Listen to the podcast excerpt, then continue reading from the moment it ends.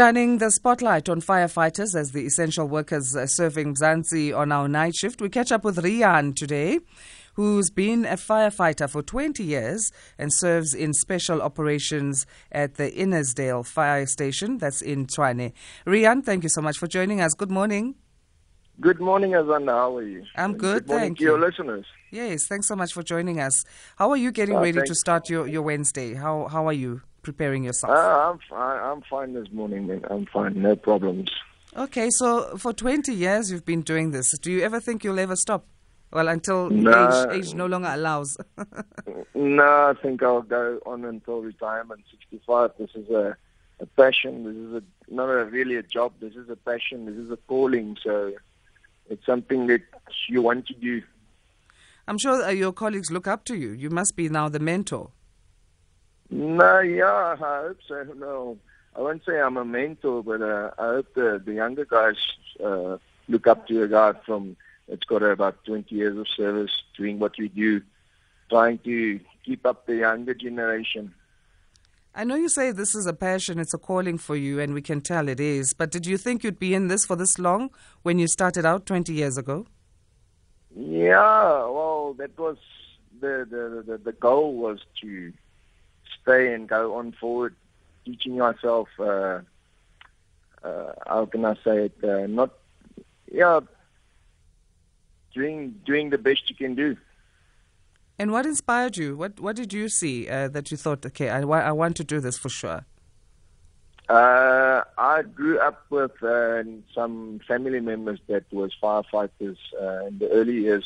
So as a young boy, I went to stations and saw the fire engines and all that stuff. So it, it wasn't always an interest for me to be a firefighter. And then when the opportunity became or was given to me to, be, to start as a volunteer in 2000 and uh, start my courses and all that stuff, uh, the passion just grew. And I'm sure, I mean, from the time that you were watching from the sidelines as a young boy to the time that you were actually in the job uh, were two completely different scenarios. So, what do you think would be uh, the one thing you would say was the most, uh, maybe not shocking, but the one that you were not expecting to see on the job, but you, you obviously uh, adapted to understanding what it is. So, what was the, the one thing that kind of you, you didn't expect? Yeah, uh, wouldn't expect, uh, I would say, is anything involving young children and small children, uh, seeing them vulnerable and having to help them. That's a, that's a difficult thing in the in the in the line of a firefighter. Seeing young children uh, getting hurt, especially in uh, accidents and that sort of stuff. Mm. So, special operations, what, what forms part of your, your job? What exactly do you do? All right, special operations. That's uh, we call it an urban search and rescue, but it's it's divided in about five groups, Mhm. uh, meaning structural collapse, trench rescue, rope rescue, confined space rescue, swift water rescue. That's with all the floodings and that sort of stuff. So uh, when you come to structural collapse, that is when when buildings and that stuff um, collapses and people get trapped underneath the rubble that sort of uh, scenarios.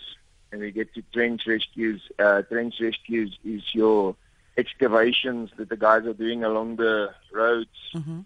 It's quite deep, so people made the walls collapsing from the sides of the um, excavations. People getting trapped inside. Working at heights with the ropes. Uh, guys working at heights, retrieving them from the heights or people getting stuck on your mountains uh, in quarries and that sort of stuff.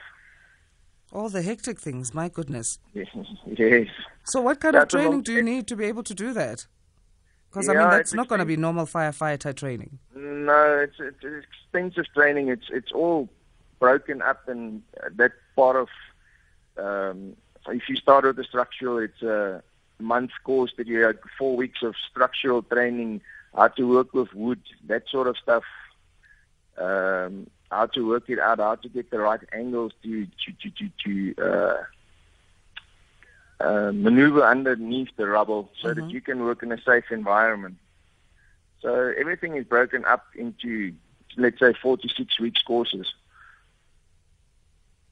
Okay. So it, take, it, take, it takes a while for you to get as a, if you get all these uh, courses together, you call the USAR technician. So it's, it, it takes all that stuff together. It Yeah. takes about, let's say, six months to complete. It's quite extensive and intense training. Jeez, man, you are a hero, a serious one, honestly. So, I mean, just wow. I mean, oh, I can't believe what you do. So, what does your family think about uh, what you do? Do you, I don't know if you have kids, but do you think that they would follow suit? Like, I mean, you saw family members when you were a young boy, and that's how you got inspired. Yeah, I've got a very lovely wife that supported me all the way. Uh, we've been married for the last 15 years, so she's a, well, we call it a firefighter wife. She's supporting Yeah. me all the way. My daughter is 13 years old. I don't know if she will go into this profession, but uh, yeah, you'll never know. Maybe her, her goal is to become a firefighter like her dad, but yeah. Oh, she I don't know. definitely looks up to you, and the shoes of the man that she's going to have in her life are so big to fill. I don't know if she'll, she, she won't make it easy for that man, whoever he is, uh, later on in life. no, no, no, no, no. there will be a lot of principles to come over. you know okay so i mean what do you do for fun i mean just to unwind with your family or just with your friends uh, because you need that time I'm a, off I'm a very outdoorsy person, so we like camping and going out just to go and relax and just to de-stress a little bit in the outdoors. So yeah, big outdoor family, so we like camping and that sort of stuff. yeah your call or message to the public um, how can we better support you guys how can we make your job easier as firefighters Um, as firefighters and emergency personnel, uh, keep us safe.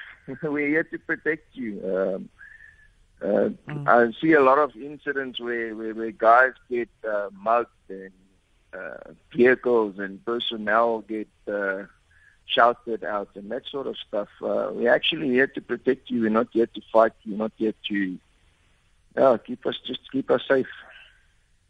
absolutely important uh, because you guys are important for our survival and just uh, for our lives thank you so much for joining us our hero again uh, here on Uh, sfm Thank you very much for the opportunity to speak a little bit. thank you and have a great it. great wednesday Thank you very much, you too.